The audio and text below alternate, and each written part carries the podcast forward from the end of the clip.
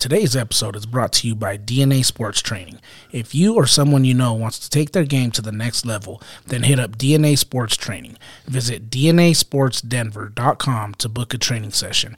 We offer specialized sports training from football to track and field and everything else in between. Whether you're an offensive or defensive lineman wanting to get better off the ball, or you're an athlete wanting to improve your speed and agility, we have something for you over at DNA. Visit DNASportsDenver.com now and sign up.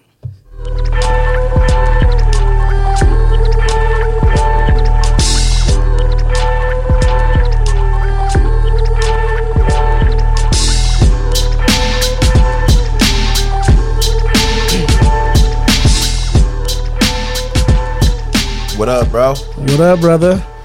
2023. 2023 with number 21 here. It's official with number 21 here. I like what you did there. Hey, I like 2023, man, because that might mean it's going to be the GOAT year. Maybe, 23. maybe the number. I like what you did Yeah, there as well. Tongue out, right? Ah, into the new year. Hey, you know, uh, 2022 is is now in the rear view, and 2023 is upon us, brother. Happy New Year, everybody. Thank you for tuning in. Yes, yes. Happy New Year to everybody. Um, you know, but something we got to do in 2023 is make sure that we visit DNASportsDenver.com. You know, buy some merch, check out a podcast, leave a mailbag question, whatever it takes, whatever you Sign feel. up for some training. sign up for a training session. Just show some love at DNASportsDenver.com. Yeah. Once again, we appreciate you tuning in. Um, this this show's nothing without you guys that tune in and listen and, and that participate and give us crap about what we're talking about, whether it be Raider heavy sometimes or Yeah. just something else heavy. But yo, we appreciate you for tuning in. Appreciate my partner Dom over here, man. Once again, first one of the new year. Like you said, man, we're we're super excited to hit this 2023 with our hit the ground running. A lot of big things coming up for us this year for sure. Um, we'll be celebrating the one year anniversary of DNA here in May, bro, already, Yep. which is wild. But uh, Time flies. time flies when you're having fun, man, and when you do stuff that you enjoy doing and that you love doing. So for sure. don't ever forget that, man. If you wanna, you want your time to go by fast, do something you love doing, man. for sure. And you know, there's a few things that we're going to talk about this episode that took place this last week. It was pretty impactful few weeks um, since our last episode, and we're just going to talk about a few things of 2022 before we officially move into 2023. Yep, got to close the door on the past. Yes, sir. Because we got all kinds of stuff that the past is set up for the next couple weeks. Um, Dom, you're gonna be you're gonna be out of town in here in like a week or two, so I am. we won't be able to reconvene on that one. But it'll be fun. We'll, we'll get we'll touch base on what we got touch base now, and uh, we'll make it happen. We'll be talking some MVP talk later on with, with in the NBA. We'll be talking about the playoffs and and the NF in the college football playoffs and the NFL. And Yep, potential football. potential, potential, potential, and we'll also talk a little bit about movement, whether it be players, coaches, GMs, uh, a bunch of just different stuff. Heavy NFL, heavy college football, heavy on the Nuggets this uh, this episode, and as usual, man, we'll be we'll be sharing a, um a mailbag question with you and kind of. Uh, gauging each other's minds man but yo new year's new you man new year's new us we hope you guys are are, are hitting your resolutions already uh, full speed. And you know, Don, one of the things that just wanted to bring up recently because it's they're back in the news and they're back in the news for the right reasons now is you know you got Aaron Rodgers and Tom Brady where, dude, it just seems like I don't know four or five weeks ago these guys are being written off like hey they're done their season's done it's just a matter of time now. Um, a matter of finality, and don't look now, but both of them are poised to make the playoffs. Yeah, you know, there's something about being great that when you're great, people wait for you to kind of fall off. You know what I mean? And I think a lot of people thought that this was that time for both Aaron Rodgers and Tom Brady. You know, Tom Brady going through all of his turmoil off the field, maybe leading to on the field issues, but hey, they're back in the hunt. And one thing you don't want in the hunt come playoff time is these two guys, number 12. they're dangerous, man, and they're you, they're the the epitome of just give me a shot, right? They're the epitome of just let me punch my ticket to get in, because once they're in, Lord knows what they can do and what they're both capable of doing, leading their teams. And I know, I know Green Bay's had some some recent kind of playoff uh, miscues that they wish they can take back. However. I feel like a underdog Packers team is much more dangerous than the favorite Packers Packers team, if that makes any sense. Oh, for sure. And you know that they're playing hungry. That Yeah. that's the underdog aspect of them is they have that chip on their shoulder, right? We just seen what they did with Minnesota Vikings. Yep. Um, you know, Justin Jefferson and Jaire Alexander going back and forth on social media, and then at the end of the game, you know, the game speaks for itself, and Aaron Rodgers just comments and says, you know, if you're gonna talk, you got to back it up. Yeah, And and Green Bay came and they they did their thing. they got that swagger right now. Yeah, They, they, got do that their, scary swagger right and now. and you know during this time of the year you're always looking for what team kind of has that momentum and and that momentum is scary to kind of carry into the playoffs because those are the kind of teams that get hot and then they run they run through the playoffs and unexpectedly those are like the Bengals last year For sure. right where they don't look like they're going to make the playoffs. All of a sudden they get hot and then they just fucking burn through the playoffs and the next thing you know they're playing for the title. You yeah. Know? yeah Uh, they're definitely but both those guys are gonna have to play some really good teams in the NFC you know I'm thinking the NFC you know everybody was looking for the Chiefs and the Bills to kind of dominate you know um but the NFC man has some solid teams. Like the every team making the playoffs in the NFC to me is good, but every team in the NFC that's making the playoffs has some question marks Yep. about them. You know, you got the Cowboys, who are a phenomenal team right now. They got a great offense, great defense, but they're the Cowboys. Will Yep. they get over the playoff miscues of the past? Who knows? You know, then you got the 49ers, one of the best defense in, That team's in, scary. in, in football right now. Their pass rush is ridiculous, you know, and Bosa's ridiculous dude like he's Yeah, probably be- defensive player of the year yeah, the best pass rusher in the league right now. Um, and you know, you got those teams that can potentially knock them off their off their momentum that they have right now too. So it's going to be exciting to see. You got the Eagles, um, honestly to the me Viking. Uh, it's crazy. and we'll go we'll dive more but the least scary team in that NFC is the Vikings like and which is which is it's hard to say because what are they 11 and 4 12 and 4 something like that Well, And- well, I think the least scary team will probably be coming out of the South. Yeah, well, not if it's Tom Brady, bro. Not if it's Tom Brady. not if it's Tom Brady, bro. Just because that pedigree, um, the fact that that team. So the, the thing that's scary about the the the Buccaneers, and I and, and again we'll we'll go heavy in this or a little bit later, but the only thing that's scary about the Bucs, bro, is they've done it. Like their whole team collectively has been there and done it, right? Oh, yeah. Now they don't got uh, Bruce Arians running things, and I think that's a big a big key to the because I'm not you know big on top bulls, but um, they just got that pedigree, bro, and they got they got the goat back there, and if he can summon it up for three more games, that'll get him there, you know, and so that's the only scary thing.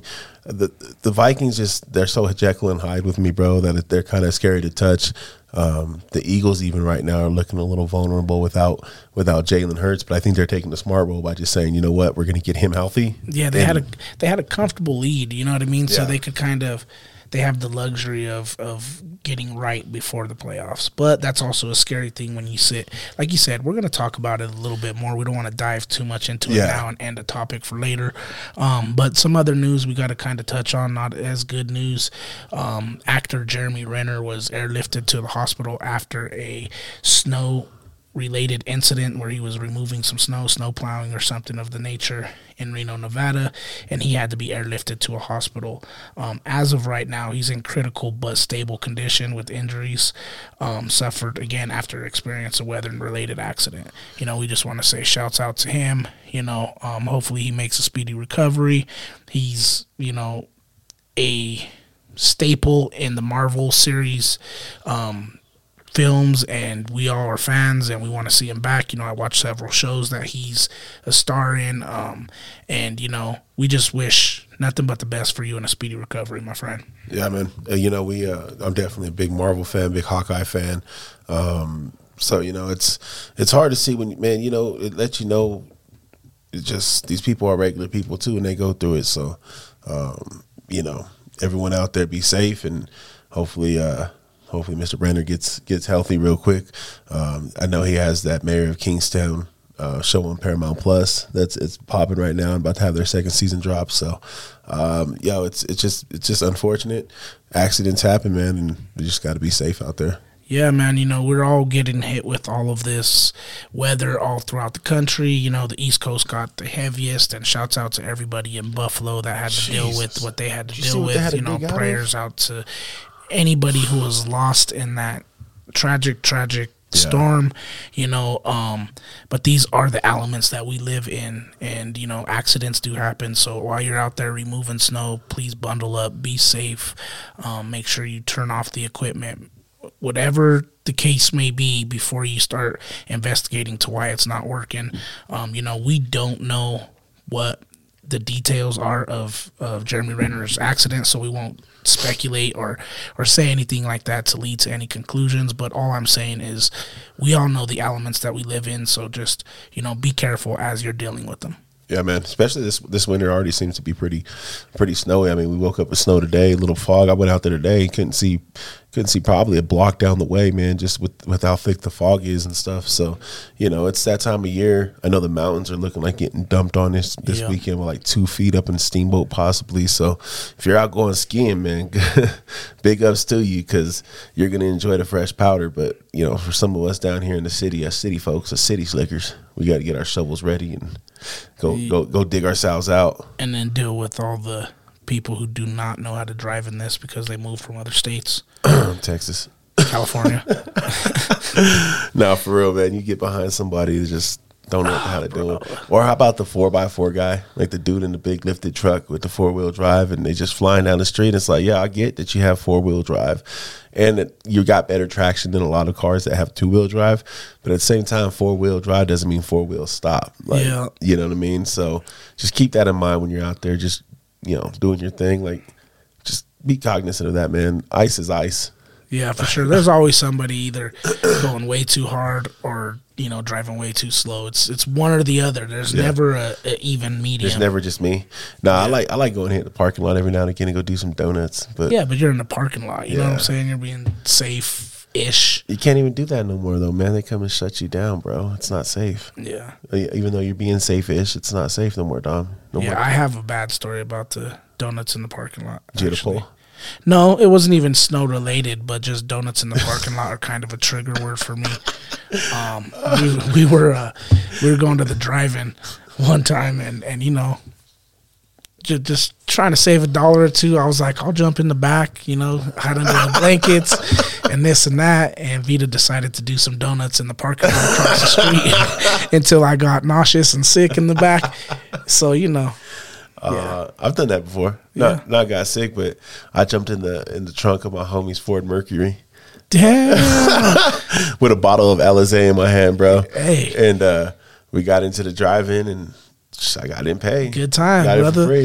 You And know? them assholes went down them bumps a little little bit heavy though. Yeah, you know what I mean? was- And so every bump was just like smack, Yeah, she- smack. She thought she was real funny with that one. My thing is, I don't know how I fit in the back of a in the trunk of a Ford Mercury, bro. Hey, I wasn't gonna say it, brother. New Year, It's new me. okay. You know what I It's mean? So okay. last year I was heavily on the roast topic. So That- this year I just decided That's to just leave to it let know alone that for people now. know that any miracle can happen. If I can fit in the back of a of a Ford Mercury, you know, You ain't never lying. You can achieve your miracles too.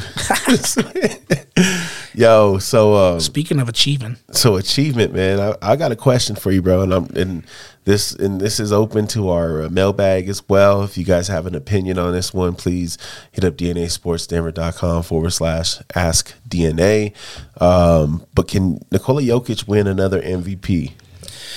I'm gonna answer it in the fashion that I'm gonna answer it because I know how you're gonna answer it, and you're gonna hold us down as as uh, as as Nugget fans. Okay. You know what I'm saying? Okay. Um, I think right now, currently as we stand, I think, you know, I think Giannis and Tatum are are probably the front runners right now and have a better shot at it as we currently speak.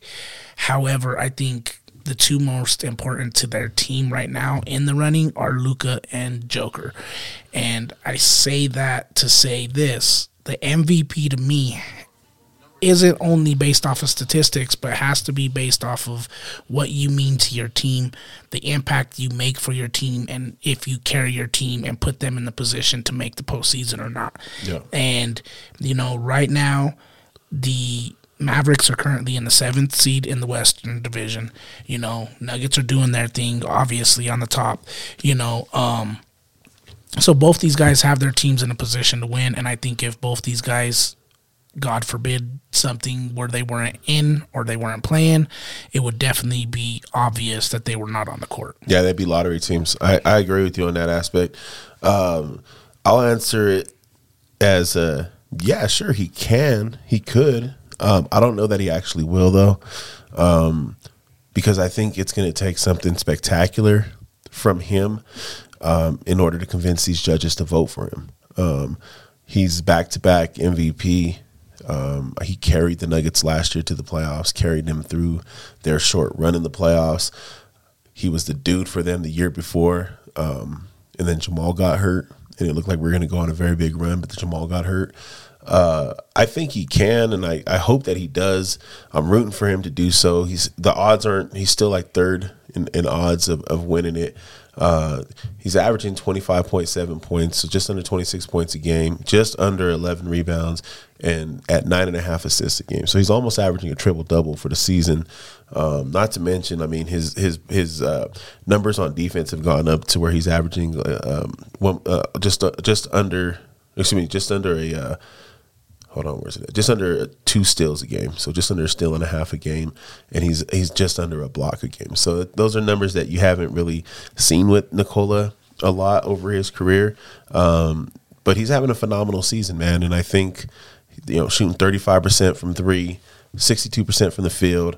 Uh, I think he has all the reasons to win the MVP, and I think if he wasn't the back-to-back reigning MVP, uh, he may be getting more more run for it this year, right? Um, there is that that fatigue with having Nikola being back to back. However, I think if the Nuggets finish out the number one seed and Nikola maintains these numbers, or he breaks into that triple double average, uh, it's going to be hard not to give him that MVP for a third straight time and join in the likes of Larry Legend, um, you know, Bill Russell as three time uh, three uh, three P MVP earners. Yeah, no doubt. You know, but you said it. You don't think he will, but it would take for him to do something special. I think on the current run that he is on right now, he is doing a lot of special things, you yeah.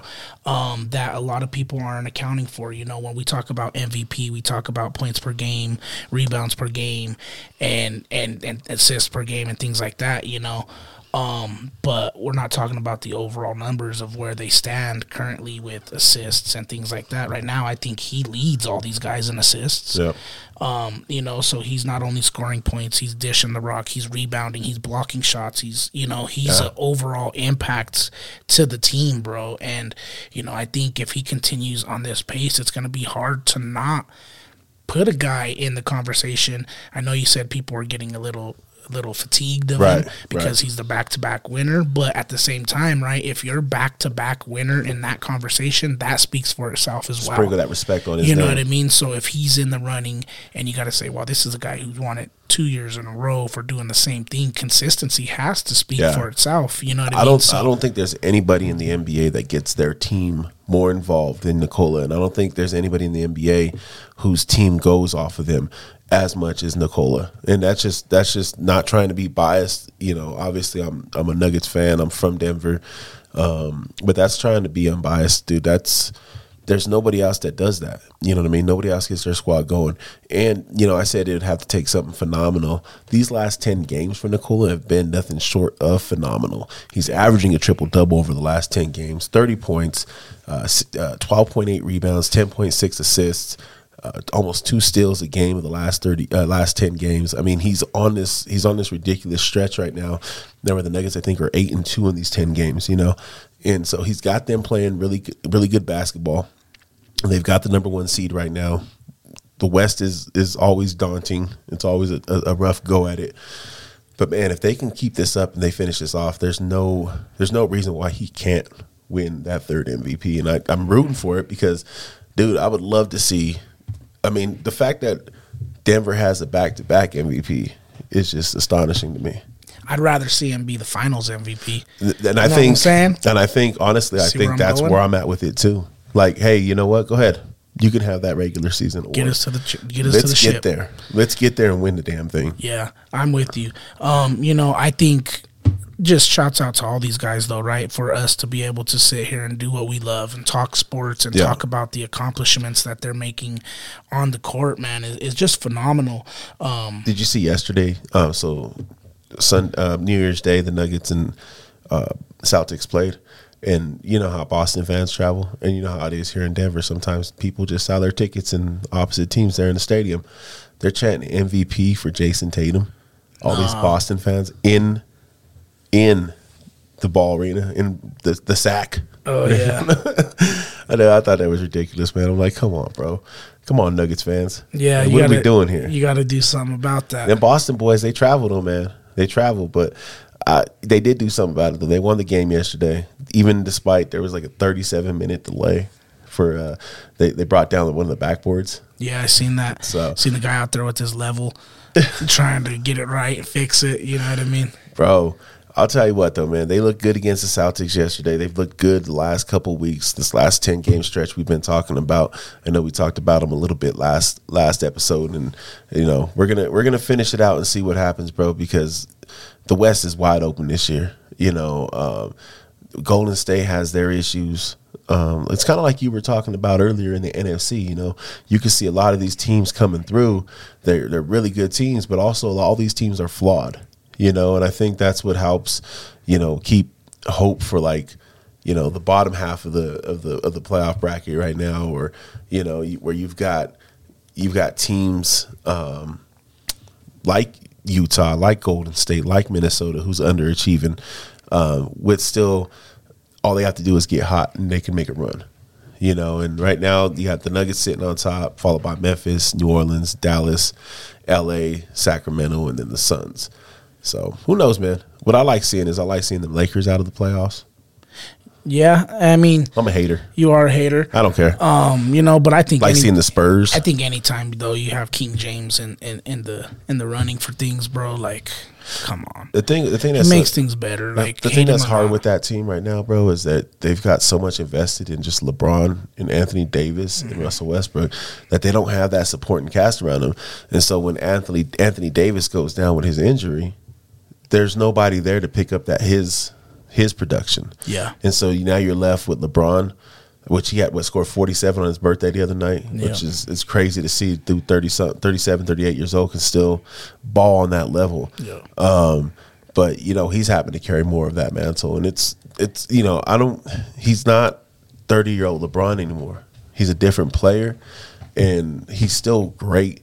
It's just hard to carry that much weight at this point in his career, and Yeah. and you know that's what kind of Anthony Davis was doing for him, keeping it so he didn't have to carry that much. And we'll see. Uh, I do like when the when the Lakers are competitive, right? Because it, you you want to beat the best teams. Yeah, it makes it better. Yeah, you want to beat the best teams. You want to beat the Lakers. You want to beat the Celtics. You want to beat these teams that are perennial. Like that's why I'm hoping Golden State comes back up. As much as I hate to see that team in the playoffs because how deadly they are, you want to beat the best to be the best. You do, but right now, if as it currently stands, you know, if we don't have to deal with the Currys and the Bronze, you know what I mean, it might be a, a better scenario. You see what uh, Zion Williamson's doing? Yeah. That dude, that dude is just going off too. Did you see him throwing the football the other day? No, What talking about? no, no. I was just watching uh, him against the that was the Pelicans versus the the Timberwolves. Oh, you're talking about his play. Yeah, and he was just freaking like he was playing. For, I think uh, I forget who it was on the on on, on Minnesota.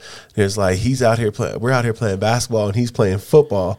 Bro, there's a video of him throwing like a 70 yard pass like nothing. Dude, he moves A dime. for a big guy. A dime, too, bro. Like, yeah, he's an a- athlete. on a rope, you know. But what's great about the NBA, what I love about the NBA more than anything, is how diverse it is, bro. Like, talent comes from all over the world, right? We're talking about these MVP candidates. You got you got Jokic, who's from Serbia. You got Giannis, who's from Greece. You know, Tatum, he's from the U.S. You know, and and then you got Luka, who's from Switzerland, right? Or Where's Luka from? I forget where the hell Luka from. Um, but the the, the diversity. Slovenia. Yeah, Slovenia. I butchered it. He said Switzerland. I was I like, that combined them. country? I wasn't sure, so I combined them. He's from he's from the Switzerland. Hey, but no, but you know the diversity in the NBA is dope because then you're like these guys are coming together to compete, right? And then at a certain point, they're going to be on separate Olympic teams Yep. competing It And makes it the Olympic Games better too. It's dope, bro. Hey, And you could cheer for, like, you could see your favorite NBA player Yep. playing for Greece or you know doing his thing for other countries, and and so you're actually rooting against him at that point, but you're rooting for him when he's playing for the Bucks. You That's know the I mean? one Like, thing the NFL has been trying to do that the NBA mastered. Yeah. And the NBA made their game an international game, and they didn't have to. And I know they go and they play overseas now, but they didn't have to go and start this series overseas to do that. They've been an international game for a number of years. Dirk Nowitzki. Yeah. You know, you go back, Peja Stojakovic.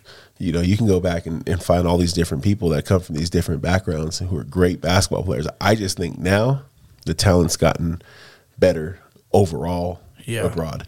It's not just like 92 Dream Team.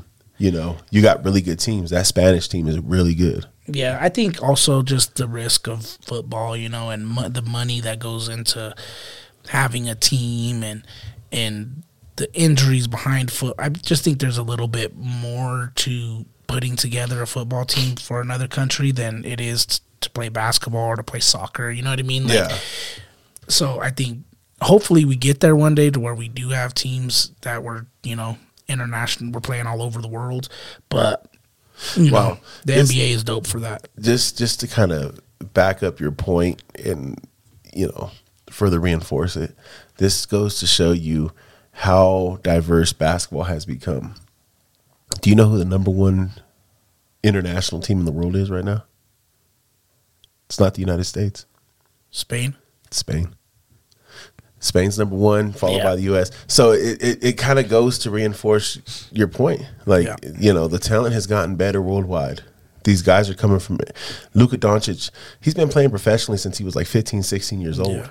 You, You know, now he's on a, on a big scale. all the greats, right? You think about the Dirks, you know, Yeah. like everybody that's been in the NBA for so long, the the Mutombos, you know what I mean? Like Yeah. so many historic players that have come from other countries, you know, Yao Ming, you Yep. know, all these guys who have have have made impact on the game of basketball are not from the United States, and that's pretty cool in my opinion. Yeah, that's dope, man. I, I it's truly an international game, and I love the game of basketball. Love watching it. You know, I, I can't play so well. I suck at basketball. For real? Uh, I'm okay, dude, but I mean, I know where I, I know where my lane's at. All right. I know where my lane's at. See, I don't. I don't. So anything that involves some sort of ability, I'm gonna put myself in there. So oh, I'll I'll get it in. I'll I'm- hoop. I could hoop though. I- I'm a I'm a kind of a hooper. I'll swat the shit out you, bro. No, you won't. All right, now we're gonna have to take a break so me and Coach Dom can go handle this one on one real quick. No, no, I, I enjoy playing basketball, dude. I just I know where I know where my lane's at. You know what I mean? Hey, I know where I could win at though, and where I can't. you know who else knows where to win at and where they can't? And Damn. They found their lane, bro. They kind of found their pocket. They're cornerstoning a market. We just got to give a special shout out to Cutthroat Barbers and Anglers. Yes, sir. In Wheat Ridge, Colorado. Our boy AJ, you know, has been in the barber game for years. You know, now Master barber. Yeah, he's a master barber. Um, and now he's bringing what he loves to do in barbering along with what he loves to do in life, fishing together. And he has a really cool concept. So make sure you go and check him out at Cutthroat Barbers and Anglers in Wheat Ridge, Colorado. Yo, 38th and Pierce, man. Hop on the website and check him out. Dom's right. I mean, he's got a really cool concept here. I love fishing and enjoy fishing, so it's cool to to kind of see uh, some fishermen get some love, man. So shout out to AJ. Also, make sure you go and check out DNASportsDenver.com. Make sure you go sign up for a training session, um, buy some merch, say what's up to us, hit the mailbag, DNASportsDenver.com forward slash ask DNA.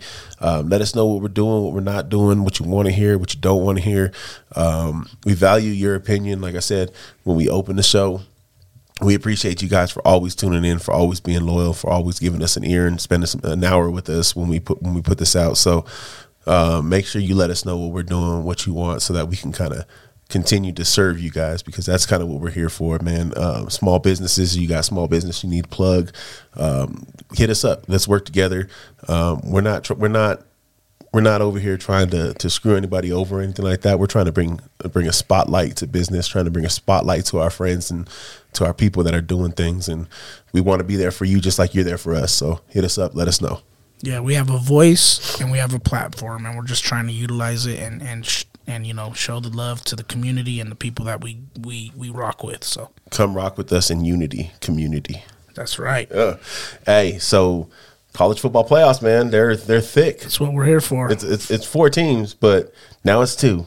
And my And- son asked me the other day, like, "What's your favorite sport, Dad?" And I said, "Do you really have to ask that, bro? Do you?" After he was just complaining about, don't you hate being in a relationship with the footballaholic who always watches football twenty four seven, college football, pro football, high school football, doesn't matter. He's watching football, and then he asks, What's your favorite sport? What's my favorite sport? We're here because of football, uh, baby. Yeah. College football playoffs is on and cracking. We had two phenomenal games to lead to the national championship. Um, you know, I'm gonna be real, coach. I thought it was gonna be an Ohio State Michigan rematch, but you know, TCU and Georgia had something else to say about that. I expected Georgia. I didn't expect TCU so much, and you know they just add validity to what they've done all season long. Um, we're talking about it a little bit before we started the pod. You know, their their their defensive line, and, and their actually whole front seven is just solid. Their Yeah. linebackers solid. Um, they got some guys that they got over that could have left and stuck around. Um, led by by a great quarterback who whose whose story is just phenomenal. If you haven't done this, done the research on him, um, he's got a great story. But it's cool to see TCU in there. Georgia, man, they just you got a dude named Stetson leading you. It's hard not to smell bad, bro. Yeah. hey, bro, but Ohio State, man, they had that game, bro. They, They were, did. They had everything They did. like right there in front of them. They did what they were supposed to do. Like shouts out to them. Like hold your heads high. Georgia just That's that champion. they just finished, bro. They That's just that's that champion. they're just on they're defending and How and- about that and- missed field goal to the end of the game? Like how how far can you miss a field goal? Like I, I I've never kicked, so I can't. Yeah. I, I mean, I don't know. He might have been really trying. I just it was off. very off. well, at first, I at first I didn't wasn't sure if it was a bad hold. You know, I couldn't really tell. And Yeah. then, you know, but he just missed the kick, bro. Like It's a lot of pressure. it is a lot of pressure, and you got to think like I said this during watching the game, like in the college atmosphere, like. You see it in the pros, right? People get heckled all the time when they miss a kick like Yeah. that. In college, bro, like hopefully you guys are letting him live back on campus. You know, you're not holding him Like as not a giving pro, them you too can, hard of a time because they can really run a kid off of a college campus. well with- as a pro, you can go home. You can leave leave the city for a little bit. You can go on vacation, right? Yeah. As a as a as a college athlete, you got to go back to school, do bro. walk of shame, You bro. gotta go back to school, so you gotta live with that, man. That's, oh. That's got to be tough, bro. It does. It's got to be tough. And you know what the cool thing is? I'm- uh, I'm sure Ohio State has this because I know a lot of other schools do, but they have psychiatrists and, and therapists and people Oh, you yeah. can talk to to kind of get your mind right because sometimes you need to get your mind right after a situation like that, especially if it means a lot to you. And you know, I think it. You know, I think anybody that's playing at that level, the game means a lot to them, right? And you get to that point where you're a kick away from going to the national title game and you miss it. yeah, you know. Hopefully, the team though in the locker room came together and said, "You know what? This isn't on you. There's a lot of things that happened in this game. Yeah. Like in all honesty, if they don't lose Harrison Yeah, to the injury in the game, they may run away with it, bro. Because he was, you talk about young wide receiver with, with a bright future. oh my god, bro. He might have a better career. I'm gonna go out and say that he might have a better career than his dad. Yeah, he's definitely gonna. I, I think what is he a freshman? Yeah, bro. He so he's got two more years of ball still. he's phenomenal. Like watching him play the game of football is just ridiculous. You bro. can't cover Like, him. They couldn't do nothing with him. Yeah. Until the until he got hurt, bro. Yeah. And once he got hurt, you can see that it impacted the offense. You know what I mean? So, you know, I think Ohio State has a bright future ahead of them. You know, they're going to be back in the talk of things. You know, they just proved it. They solidified their spot. Um, That's your squad too. Huh? I forgot. It is, bro. Great game. Great game. Shouts out to Georgia for getting it done. You know what I mean? They did what they were supposed to do. Ohio State fell short. Um, TCU, man, you talked about their front, their front, their front defensive line, bro, and it's phenomenal. It's phenomenal. They got a freshman there. He's just out of this world good, and you know they put pressure on quarterbacks. So we'll see what this game is is going to be. You know, TCU and Georgia. I'm sure everybody is thinking Georgia's going to win this, but you know TCU wants to come in and, and, and do what they did to Michigan and, and continue to upset teams and continue to keep their streak alive. And and I'm there for it. They'll be the first unranked team to ever win a national championship if they do.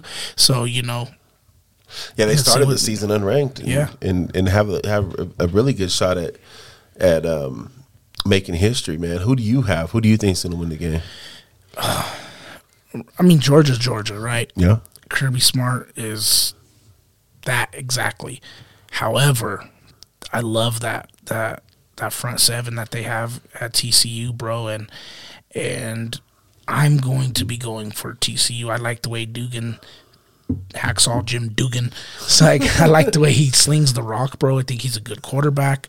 There was some throws that he made. You know, we were talking about throws that quarterbacks were making earlier before we got on the podcast. But Yeah. in that Michigan game, bro, there was some throws and some plays that he made that were pretty out of this world. he's been like- doing that all year. and he has been, and he's he's a big boy. You He's know a what I Heisman mean? Like, finalist. he kind of reminded me of a Josh Allen esque type of quarterback. Yeah. So you know, I'm excited to see this game. I think TCU is going to upset. Dude, Duggan wasn't even supposed to be the starter this year. I know. He won the job back. I mean, his story is phenomenal. So if you if you're listening, you got time, go back and just go through Max Duggan's story because his story is phenomenal, man. He wasn't even supposed to be playing football anymore, Yep. And and here he is, got his team one win away from winning an improbable national title. I think they're like 13 point underdogs right now. I think I'm I'm with you, bro. I'm gonna ride with TCU. I think you get this far, um, you're not supposed to be there. Isn't something that you can be talking about anymore because you've proven that you belong there. You've proven that you belong on that stage. Um, I'm gonna have to go with TCU and a nail biter, bro. And I'm gonna say they're gonna win by you know field goal late or something like that. Something to steal that game. You know, like I said, that Georgia's got a phenomenal team. They've got Yeah. a really good team, top to bottom. They they sent a bunch of kids to the to the NFL last year. They'll probably do the same thing this year. Kirby Smart's got another class coming in that's going to be ridiculous. Um, they got the pedigree. They've got that championship. You know, we were talking about uh, Brady earlier having that championship pedigree. Man down. but uh, I, I think they have the same thing. You know, Stetson Bennett. He's he's done his he's done his job. Talk about another quarterback. They ain't supposed to be the starting quarterback there, and all he does is win the job and continue to win for them. So I, I think it's going to be a great game, bro. I'm excited to see it. But uh, we're gonna go back to the old whack days, man. Let's go TCU. Yeah, you know, and you know, college football is is I think right now is is is really really not at its pinnacle, but it's it there's a man, it's just elevated. This game is kind of, you know, grown year in and year out. You're starting to see bigger, stronger, faster athletes and the class that we're gonna see this year I think is gonna be phenomenal into the NFL.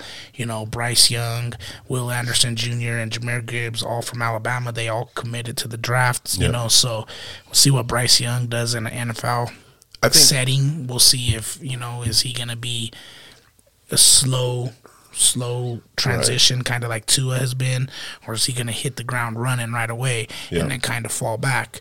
You know, we'll see. But uh, I'm excited to see what the current prospects of of this year's college players brings to the NFL next year. We've talked transfer portal a bunch of times on this program, and uh, I think I think the transfer program, what it's done, although it's not perfect yet, the transfer portal, I, I think what it's done is it's brought a little bit of of um, levity to the situation. Oh, for It- sure. it- it's it's leveled the playing fields where teams like TCU can get some players that come in and uh, or get players that don't leave, right?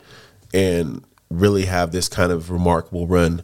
Teams like Georgia, um, you know, they they Georgia's the Alabamas where the rich keep getting richer, and sometimes some of these guys are like, "I'm not getting my time. Let me leave. Let me go somewhere else." So I, I really enjoy what the transfer portal's done in that aspect.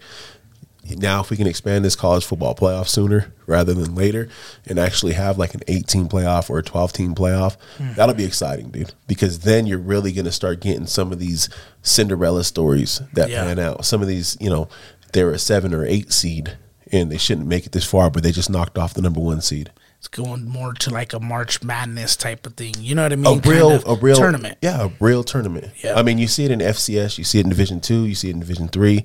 Like sometimes, I and I get wanting the best, the cream of the crop to always rise to the top, right?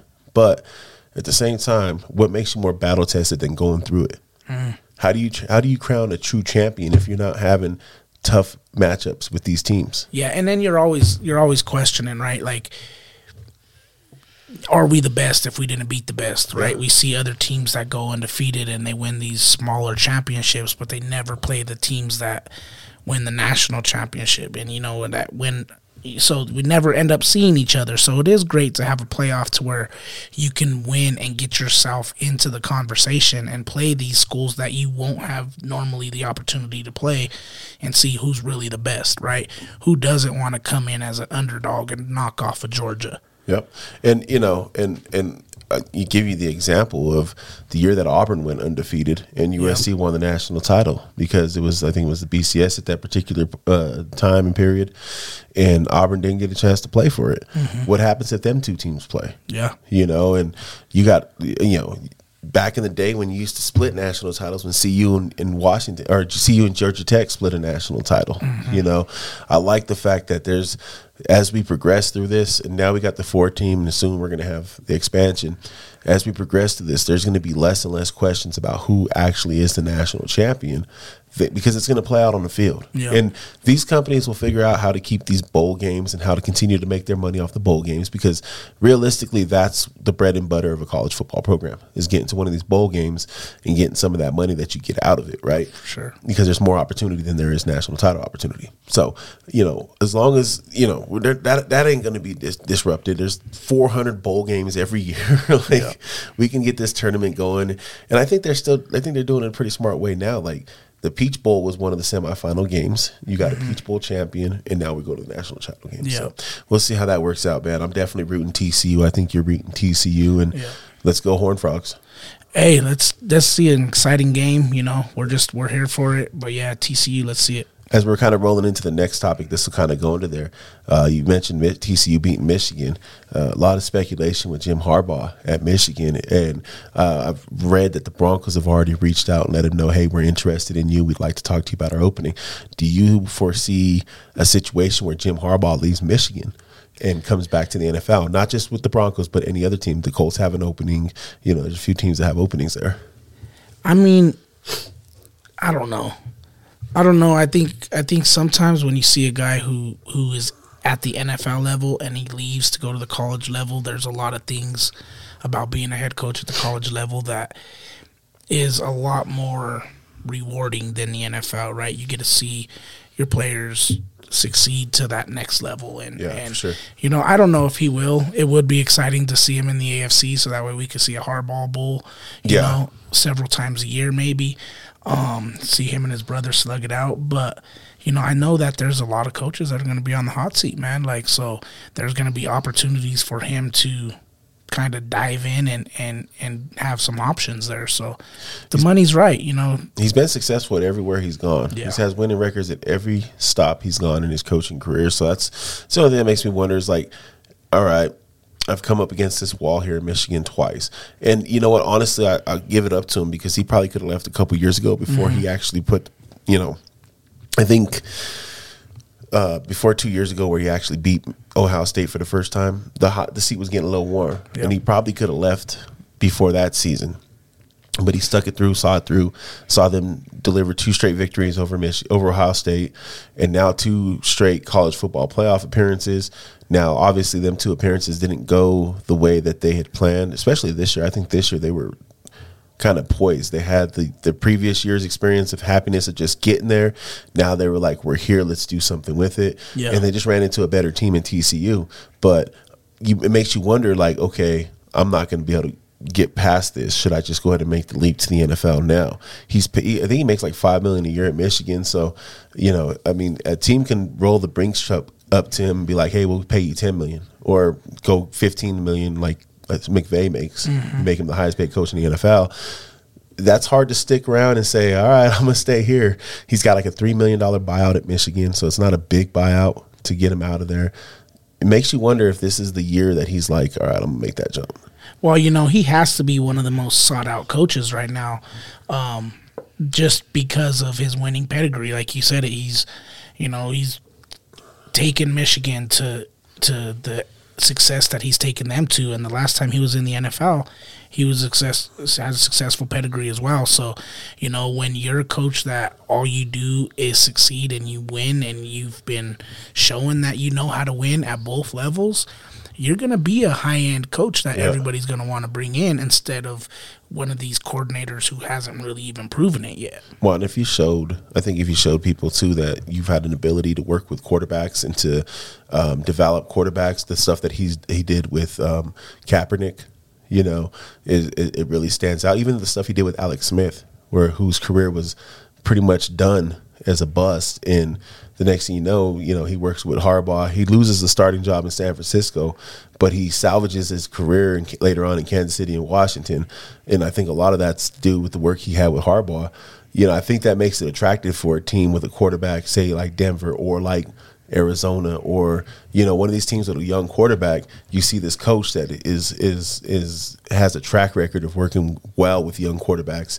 It makes it it makes it very enticing to say, hey, you know what?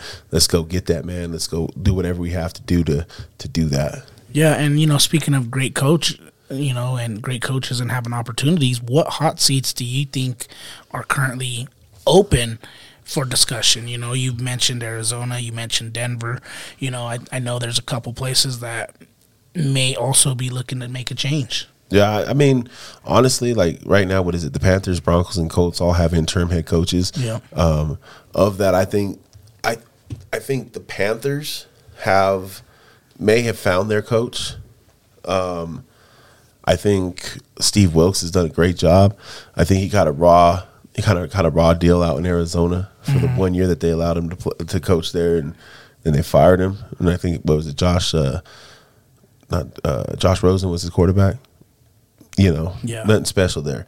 So I think maybe he might have helped coach himself into a full time gig over there, especially competing for the for the division title and having lost to the, the Buccaneers this weekend to kind of lose that opportunity. Um, obviously, the Broncos and Colts come to mind with Jim Harbaugh, uh, Jim Harbaugh because of the reasons I laid down earlier.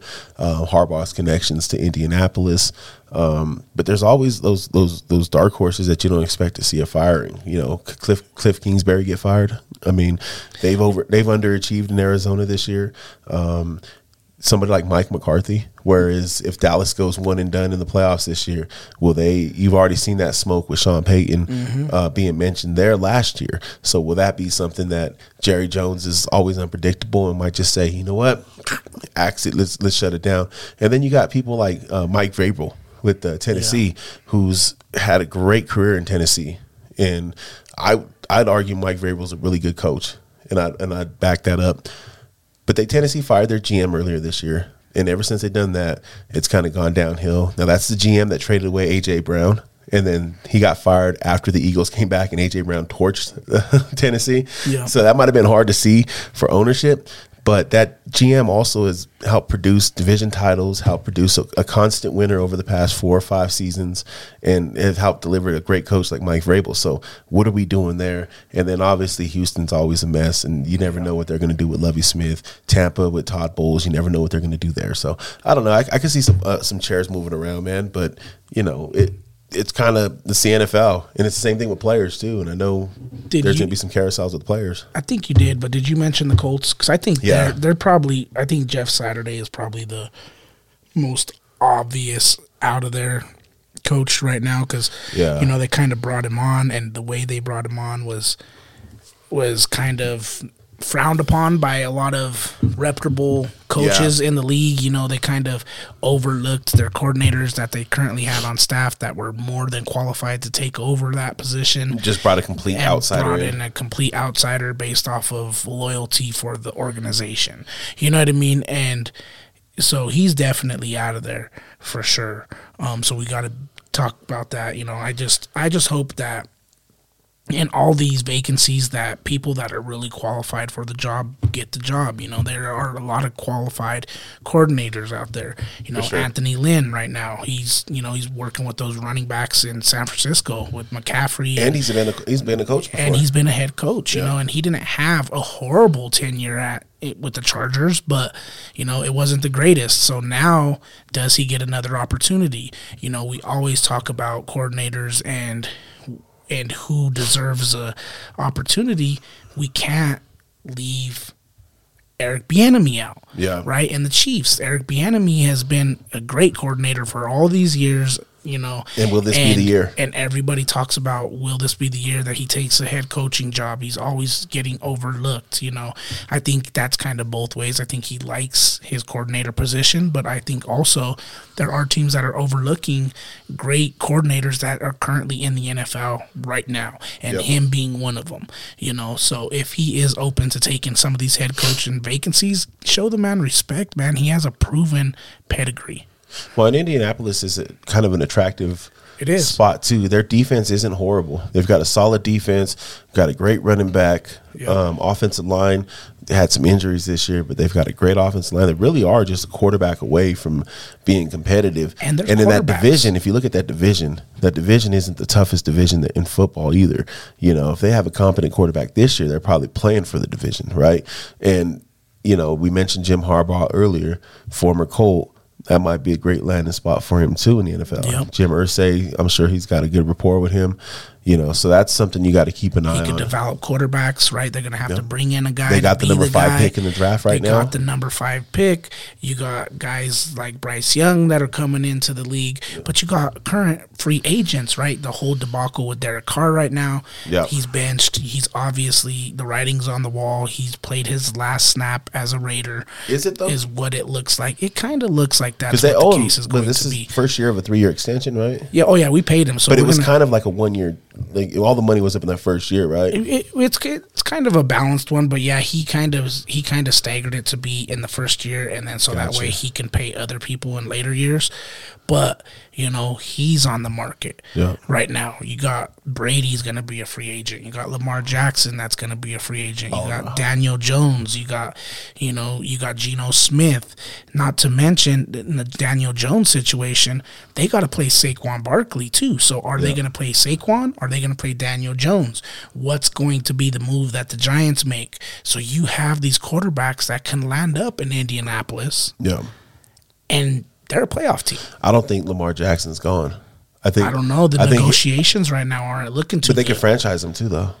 Uh. they can franchise him, keep him. I mean, the most famous franchise is the double franchise for uh, Kirk Cousins. Yeah. you know where he bet on himself and then landed a a, a fully guaranteed deal. Um, you're right, though. I mean. It, the, the negotiations haven't been going well. The, he has. Uh, they pointed this out on the broadcast shows. I don't know if you watched that Steelers Ravens game yesterday. They pointed this out yesterday though that Lamar Jackson now has finished the last two seasons hurt, and that's a big concern for Baltimore because they don't know if they want to commit this money if this guy can't stay healthy. Exactly. And Derek Carr is Derek Carr is the is the key piece to a lot of these quarterbacks situations, right? Because you just said that they can franchise Lamar Jackson, but they're also worried about his his injury history. Yeah. Wow.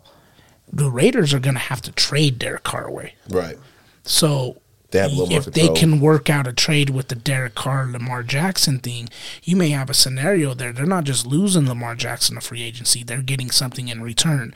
You know what I mean? So I think there's a lot of trade value in Lamar Jackson right now, and and right now, if if you still have an opportunity to get rid of a quarterback and bring something in, and you plan on maybe doing that anyway after free agency, then why not? You know, this is a business at the end of the day. And I think that there are going to be conversations for a guy like Carr who has proven himself in the NFL, um, but had some, you know, lumps and bruises to along the way. I think he's going to be trade value. And I think there's going to be a lot of these teams that are currently losing a quarterback that are going to be interested. You think? Um, so you think the Raiders going to make a play for Lamar, Well, I or do you think think they should? I should say. I think right now the the the most talked about guys are Lamar Jackson and Tom Brady. Um but man, I I also believe in the draft. You know, I believe in the draft. I think the Raiders need to bring in someone young. Um, you know, shout out to Stidham because Stidham did his thing in the game versus the 49ers yesterday. He was controlling the like to me the the how fluid the game was, right, and how smooth our offense looked was it was night and day, bro. Like it really Derek Carr, don't get me wrong. I all love to Derek Carr. You know, you've done great for the Raider organization. You've done great for Raider Nation. You've been a great person. But this last year was rough watching some of these games, bro, to where it looked like we're in a lead and we're not losing it because we're playing completely bad defense. It's we're losing it because our offense can't, Can't get do a first down.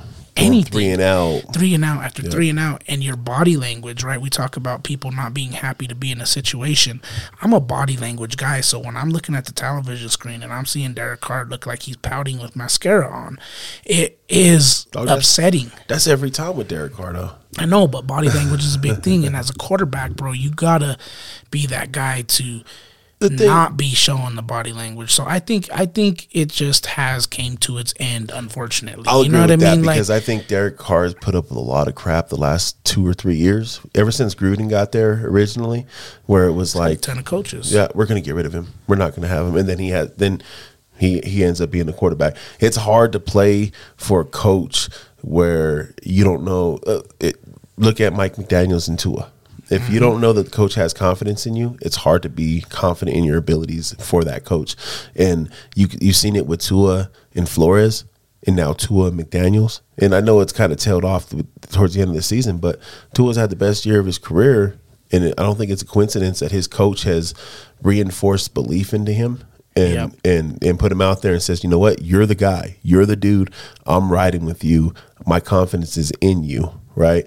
That that that there's a lot to go with that, and I don't think Derek Carr has had that the last three years in Oakland, or excuse me, in Las Vegas, and I think that could be the benefit of a new change of scenery. Yeah. At the same time, Derek Carr's gotten older yes and he's never been a very mobile quarterback or one that, that moves around a lot and um, his attributes haven't always been over the top so it makes you wonder is this the game in father time catching up to Derek Carr where we've seen his best football and you know what, what do you think what do you think the Raiders can get for Derek Carr Well, you know, it depends on the, the where they where they trade him to, right? I think honestly, I think Derek Carr still brings in a lot of value. I think definitely we'll be bringing in some some high end draft picks for him.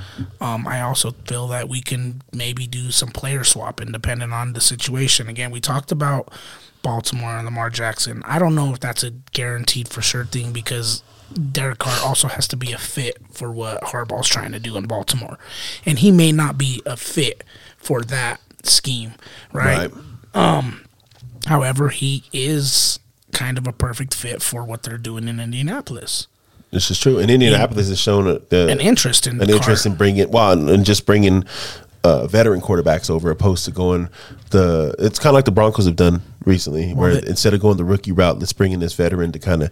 We, we've got everything we need. Right, we've got a defense, we've got the line, we've got a running game. We just need a quarterback. Let's bring him in. So I, I see it Indianapolis being a good landing spot for him. You know what? And and and I think that it could definitely pan out that way.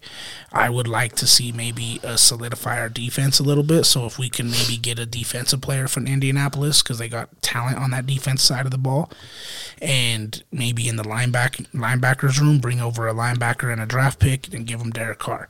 You know what I mean? Maybe Yeah. that maybe we could work something out. But I don't know. You mentioned Daniel Jones and the Giants, and, and the Giants didn't pick up Daniel Jones' fifth year option, so he's coming up at the end of his fourth season here. He'll be a free agent at the end of the year. Um, they have Saquon Barkley coming up at the end of his deal, right? And they're going to have to pay him and take care of him. Um, do you see? Do you think the Giants should re-sign Daniel Jones? I I am a, a big DJ fan. I think Daniel Jones is a good quarterback. Um, I think he can be a great quarterback if they're behind the right team. I just don't know if he's worth signing over Saquon. Now, if they can if they can figure out a way to keep them both, right? Maybe they use the franchise tag on one of them and they sign the other one to a big deal, and then they say, "Hey, we're gonna sign you next year. You're getting your money," kind of like the Raiders did with Carr, right? Yeah. we're gonna we're gonna pay him, and then we're gonna get other people their money. You know, if they do something that like that, then I think that they're going to they can make it work. However, this is Daniel Jones coming off of his rookie contract. Yep. He wants to get paid. Well, and You know what I mean? And rightfully so. He deserves to get paid. So there it's gonna be tough for the Giants to keep both. I think if I was that GM for the Giants, and, and if Daniel Jones is my, that's my okay. I identify him as he's our best option for what's available, and to continue on what we're doing, then I'm riding with Jones, and I'm not. I'll either franchise Saquon, or we eventually part ways. Mm-hmm. You can't. You can pay a running back if you're not paying other portions of your team big money, i.e., your quarterback, right? The running back shelf life is such a short shelf life in the NFL, man. Saquon's had his injuries over the course of the year. He wasn't he was a feature back this year, but he was uh, he was splitting carries in the backfield a ton of the season. You know, he's not that dude anymore, and I don't know that you pay that. And I don't think that he's going to go for a situation where they, they if they franchise tag him, he's going to be all right with that. You know what I'm saying? That might cause more of a risk. And and you can't franchise Daniel Jones as much as I, I, t- I talked about franchising Lamar Jackson. That's like a forty five million dollar price Yeah. for one season. You know what I mean? And I would go the route of, of paying Jones and franchising Barkley. Yeah. And you know, if if we can't work something out with Saquon on a long term deal, then we, we we ride with him this season and and see where the cards fall at the end. Right? I, I think it's hard to to find a quarterback in this league, and you, Daniel Jones isn't the greatest of them all. But he's shown under Brian Daboll this year that he's able to run the system and be more efficient and be a better quarterback and be a better option. There's a reason they didn't pick up his fifth year option. Yeah. And I think they might have found their coach finally. And I think Daniel Jones is he complements him really well. Yeah, you know? see, I, I think it's going to come down to more or less does Daniel Jones want to be a Giant? Right. I don't think it's necessarily going to be do the Giants want to keep Daniel Jones? Does Daniel Jones want to stay a Giant or does he want to get more of a consistent pass protection, more weapons, Yeah. maybe to throw it to, right? He's had Sterling Shepard and a few other guys, Yeah, but he's he hasn't really he had hasn't- anything. He hasn't really had big weapons. Yep. So you know, like, does he want to go to somewhere where you have a more solidified offensive line and some more weapons behind him? Maybe. Maybe, the yep. only thing that he has to take into consideration is the market for quarterbacks this year, with Carr being on the market, with Brady being on the market, with Lamar Jackson being on the market, with uh, uh, Geno Smith being on the market, and these rookies that are coming in, is he may be at the bottom end of that market, so he might not be get getting that big contract that he's seeking. So maybe trying to hold off for a year or seeing what the Giants are going to offer or is going to be his best option financially. I think underrated in that in that whole decision in that whole thought process is he can have the same offensive coordinator, same head coach for multiple seasons mm-hmm. for the first time. Yep. He's gone through. He's another one of them guys that have gone through multiple OCs, multiple head coaches in the course of his career. I think he's been there four years, and he's had this is his second or third head coach. I don't know if he was there for Pat Shurmur, but he was there for Mike Judge. You know what I mean? Like, so I, I think I think when you're if you're a quarterback and you're developing, I think that's an important part of your development, right? Is being able mm-hmm. to develop under a, a system. I think that's why a lot of these young quarterbacks get in the league and foil out right away is because they don't get an opportunity to to develop under a system, i.e., Drew Lock in Denver. Right, never had the same system. The one system that he was good at, they fired that OC and went to a completely different system the next year. Mm-hmm. So I think I think the benefit of that also should weigh in his decision making too, where it's like I can go somewhere with maybe the nicer toys, but it's a different system and I haven't performed in that system. How am I going to grow? Right.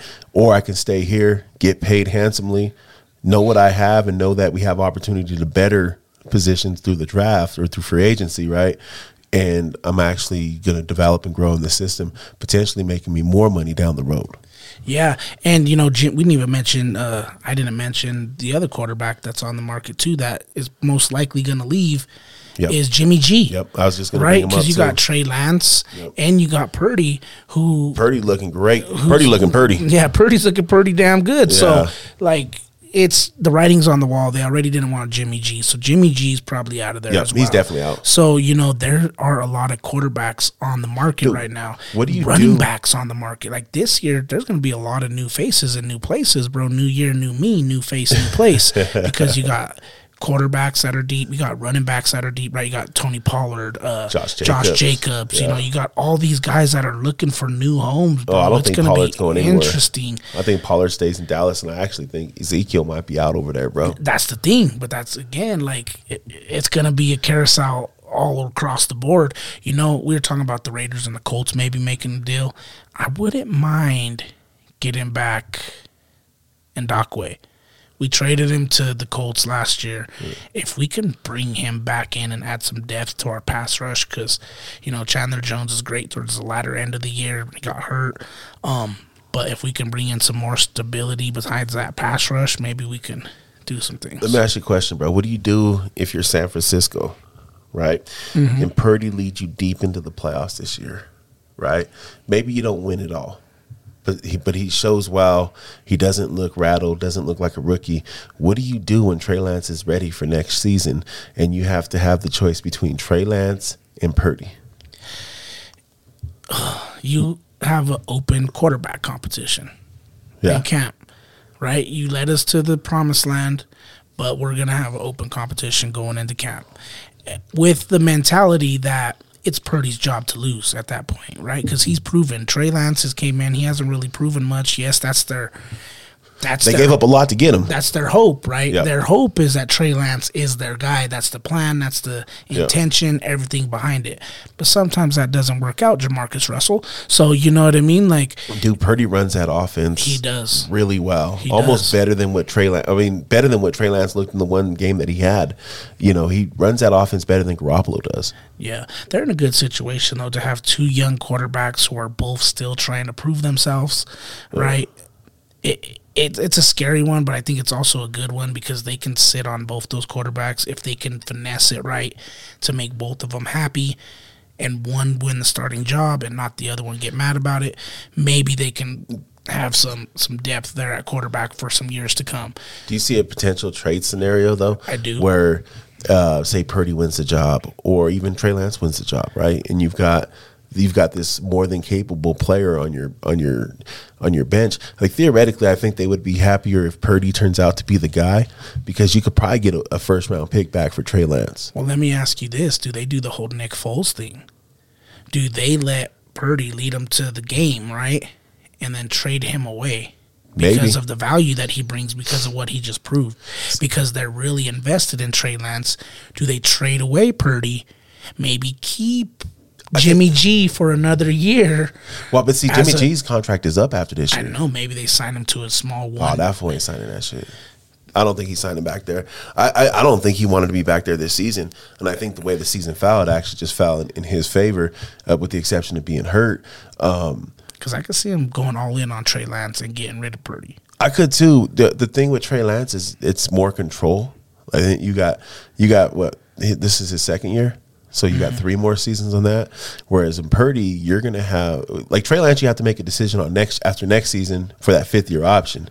You don't have that kind of pressure for Purdy yet because Purdy's gonna be like a three or four year deal, and it, he's on a he's on a. But if he takes him to the Super Bowl, Do you think they tear it? NFC Championship, his value is here compared to Trey Lance's, right? Trey Lance had value last year, Yeah, but after performing, some say less than mediocre, and then being injured all year, he doesn't really have any value in the trade market. I think he still got developmental value, though. I mean, I think he's like because like you can argue that this season wasn't going to be his his his big season anyway. But not as much as a guy who's going to lead a team to a Super Bowl. Yeah, but I think what what gets left out is this: is that Purdy was a seventh round pick Mm. and Trey Lance is the first round pick, and regardless of how they play currently, those the spots in which you were drafted weighs heavily on these other teams and GMs. Tom Brady was a sixth round pick. I get and that. Jamarcus Russell was I the get first. that, but that's overall. not what I'm, that's not what I'm arguing here. That's not what I'm arguing here. What I'm arguing is the way other teams value No, I the get it. position of where that player came from. Right?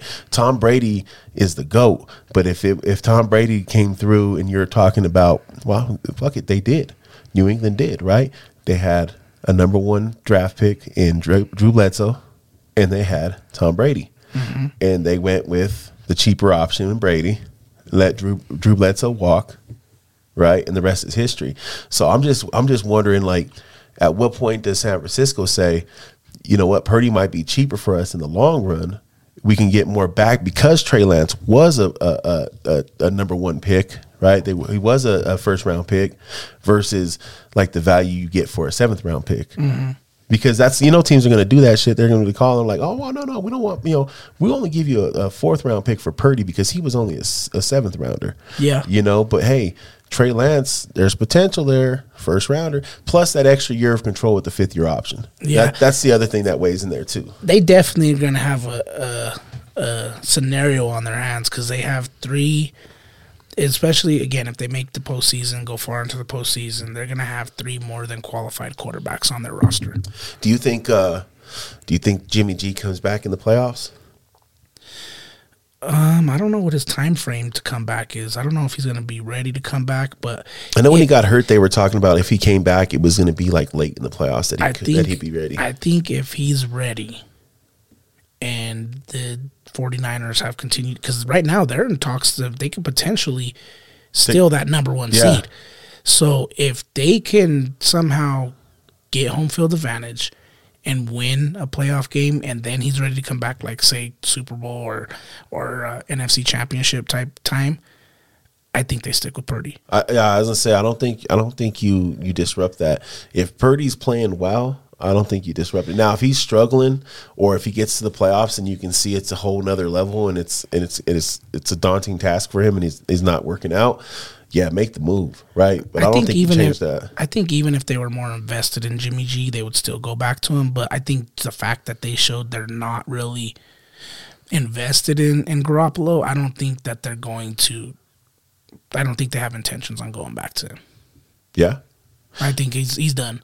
He's well- I think he's done I agree. unless Purdy goes down. But but Mike Shanahan or excuse me, Kyle Shanahan and John Lynch have proven that they don't give a damn and they'll do whatever it takes to win. yeah, And if that means swallowing your pride on a player because somebody else is struggling and he's available, I mean they did it this year.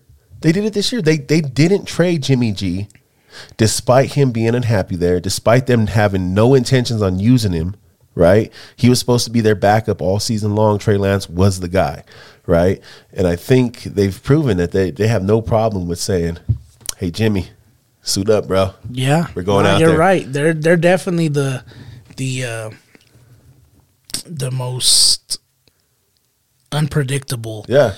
Two two combinations. And it seems like they're everything they're touching is right. I love the combination Yeah. of, of John Lynch and Shanahan, bro. I think you know Everything they touch so far obviously, I think they got a relationship kind of there too Yeah. because of Mike Shanahan, Yep. and you know what I mean. But Well, they got a lot of great football minds in their circle. yeah, You know what I'm saying? Like John Lynch is, is even from lot. his tree already, Yeah. like he already has a pretty good tree. Yeah, I think they've got great football minds in their circle, and I think when you have that, you're able to kind of lean on that on that knowledge, lean on that circle a little bit, where the decision doesn't seem like it's something that's going to be easy to make. It's like, well, what what would these people think? You know, and you kind of use that to to kind of make your decision.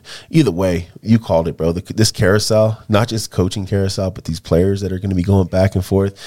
I can't wait till March already. It's going to be some exciting times. I mean, there might be some signings coming up in the next few weeks because playoffs is right around the corner, bro. You might see Odell land up on a roster. You well, doesn't he have to be on a roster before the season ends in order to? Uh, you might see some other people land up on a roster. I was just reading something on him actually.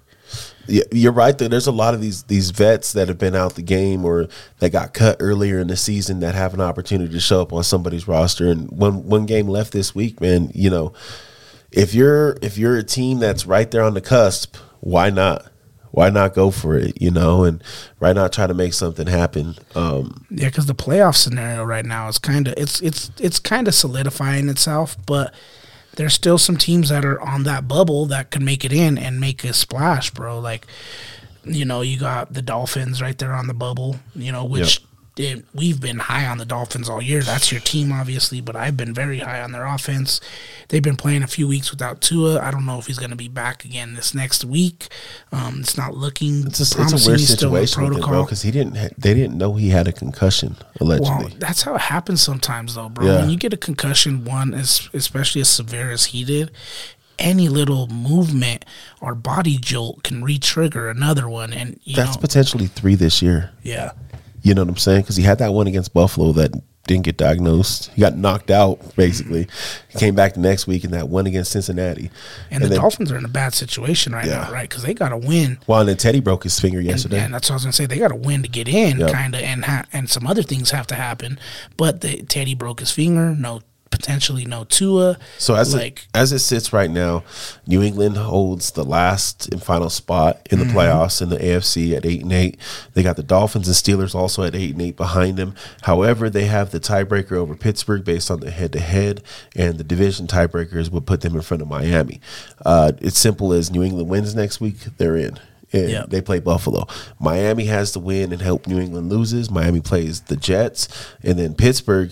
If both Miami and New England lose next week, Pittsburgh will sneak in and, and, and be the final playoff spot in the AFC.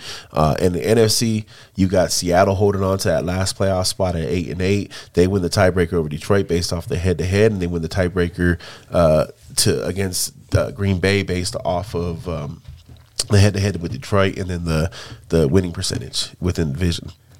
But Green Bay Detroit play next week. yeah, If Green Bay can beat Detroit with a little help, they'll be in. yeah, And, and it's crazy to think we talked about a little bit earlier. You know, Tampa just punched their ticket with the division title. yeah. Just four or five weeks ago, we were wondering, is this going to be a first playoff in a long time without Rodgers or Brady? And now both these guys might be in there. Yeah, So yeah, for sure. And then in the AFC, right, you got the AFC South, which is coming down to the Jaguars and the Titans. It looks like whoever wins is yeah, in, that's that's for the title next week. wins the division. You know what I mean? And the other one is still on the hunt in the bubble. So you know, there's a lot of scenarios that still have to play out to to solidify these playoffs. But there were some changes this week that kind of knocked some other teams out. The Jets, you mentioned the Jets. The Raiders had a long shot, but they eliminated themselves. You know, you got teams rising in the ranks. You got the 49ers who could potentially end up with the number one seed if the Eagles lose. Yeah. Um, you know, so there's a lot of scenarios that still can play out. The Chiefs and the Bills, who's going to end up with that number one seed? Do the Bills win tonight, beat the Bengals, and take that number one seed spot back, or do the Bengals clinch division and Yep. knock the Chiefs or put the Chiefs in a position to run away with the number one seed again? Yeah, with that Ravens loss, the Bengals can clinch the division tonight against the Chiefs. And Yeah.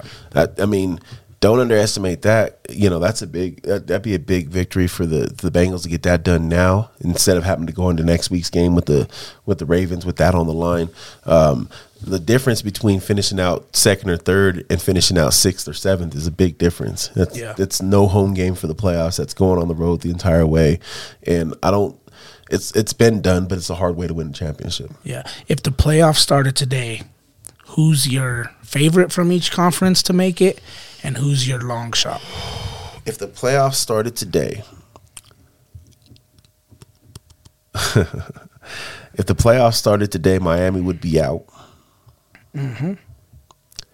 So I would say my favorite in the AFC, if the playoffs started today, to win it all, to win the AFC title, would be um, probably. God, I hate I'm saying this.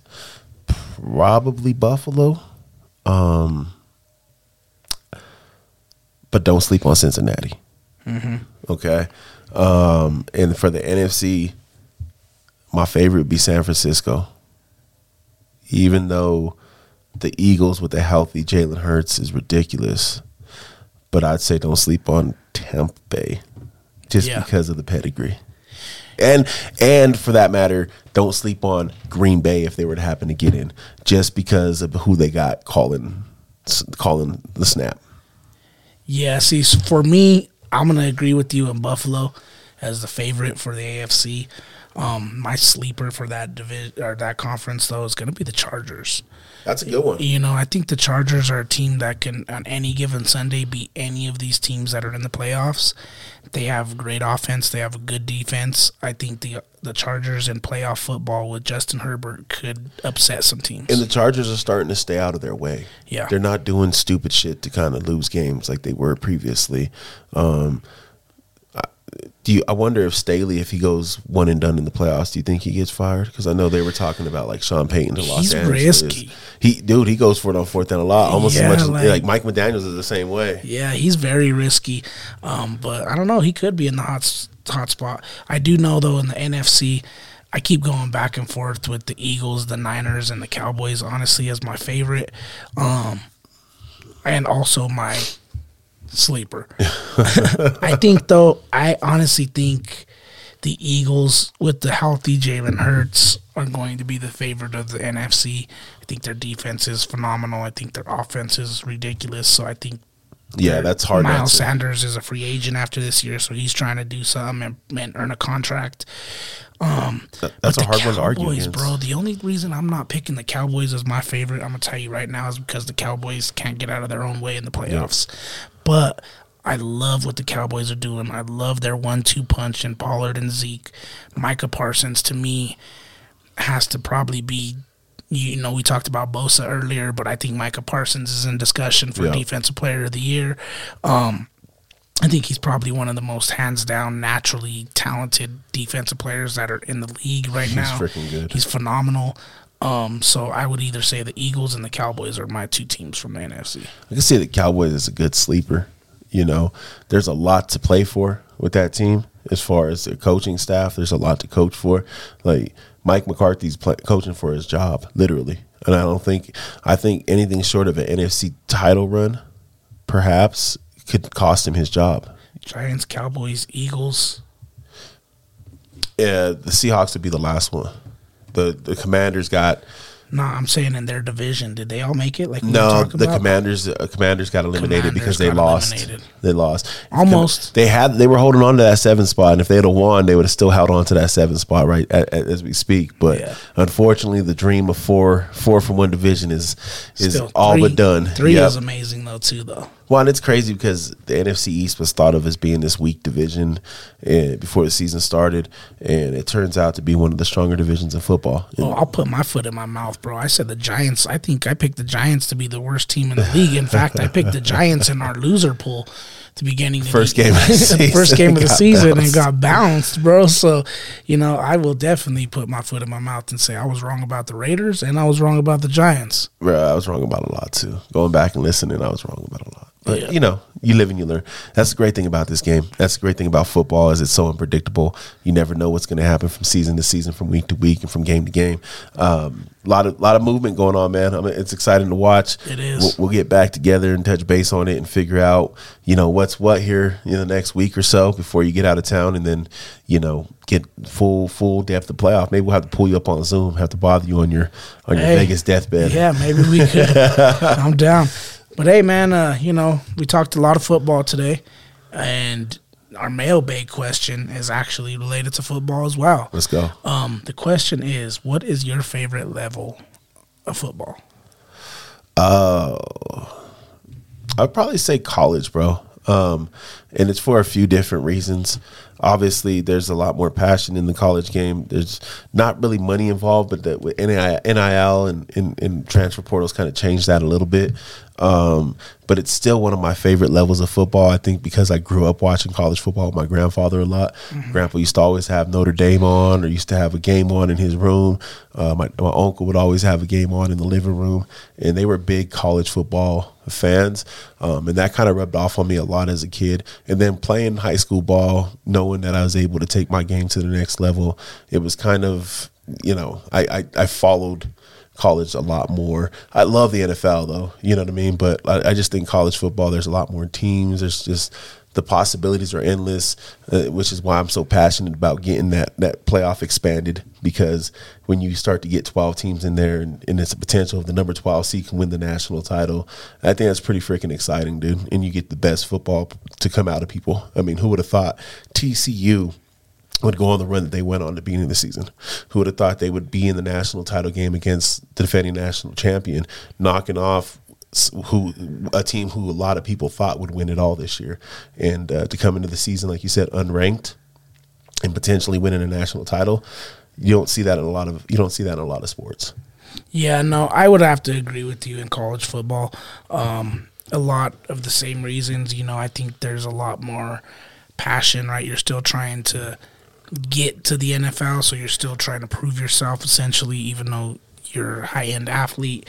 Um, but also, man, just everything that goes into college football, right? You got the fan base, you got the bands, yep. you got the environment of a college football game on a Saturday morning, bro. There's nothing like nah, it. Not at you all. know, the NFL is great, but you got a mixing, a melting pot of a bunch of people who come together to be fans. Yep and the college atmosphere, majority of the fans that are at that game are students. Yeah. And people that are going to students and alumni and families of the players who are there. So they're they truly do bleed the colors of the team that they're rooting for. You know what I mean? So there's a lot more passion in the game of college football. And you kind of mentioned it earlier, right? Like with, with the kicker from Ohio State. Like he's mm-hmm. got to go to class still. He's got to go deal with these people on a day to day basis. Like I think that aspect of it where you're a star, but then you also got to go to class and you also got to go do this part. I think that's that's the part of it. It's like you're a man of the people still. You know what I mean? Um, honorable mention: small town high school football.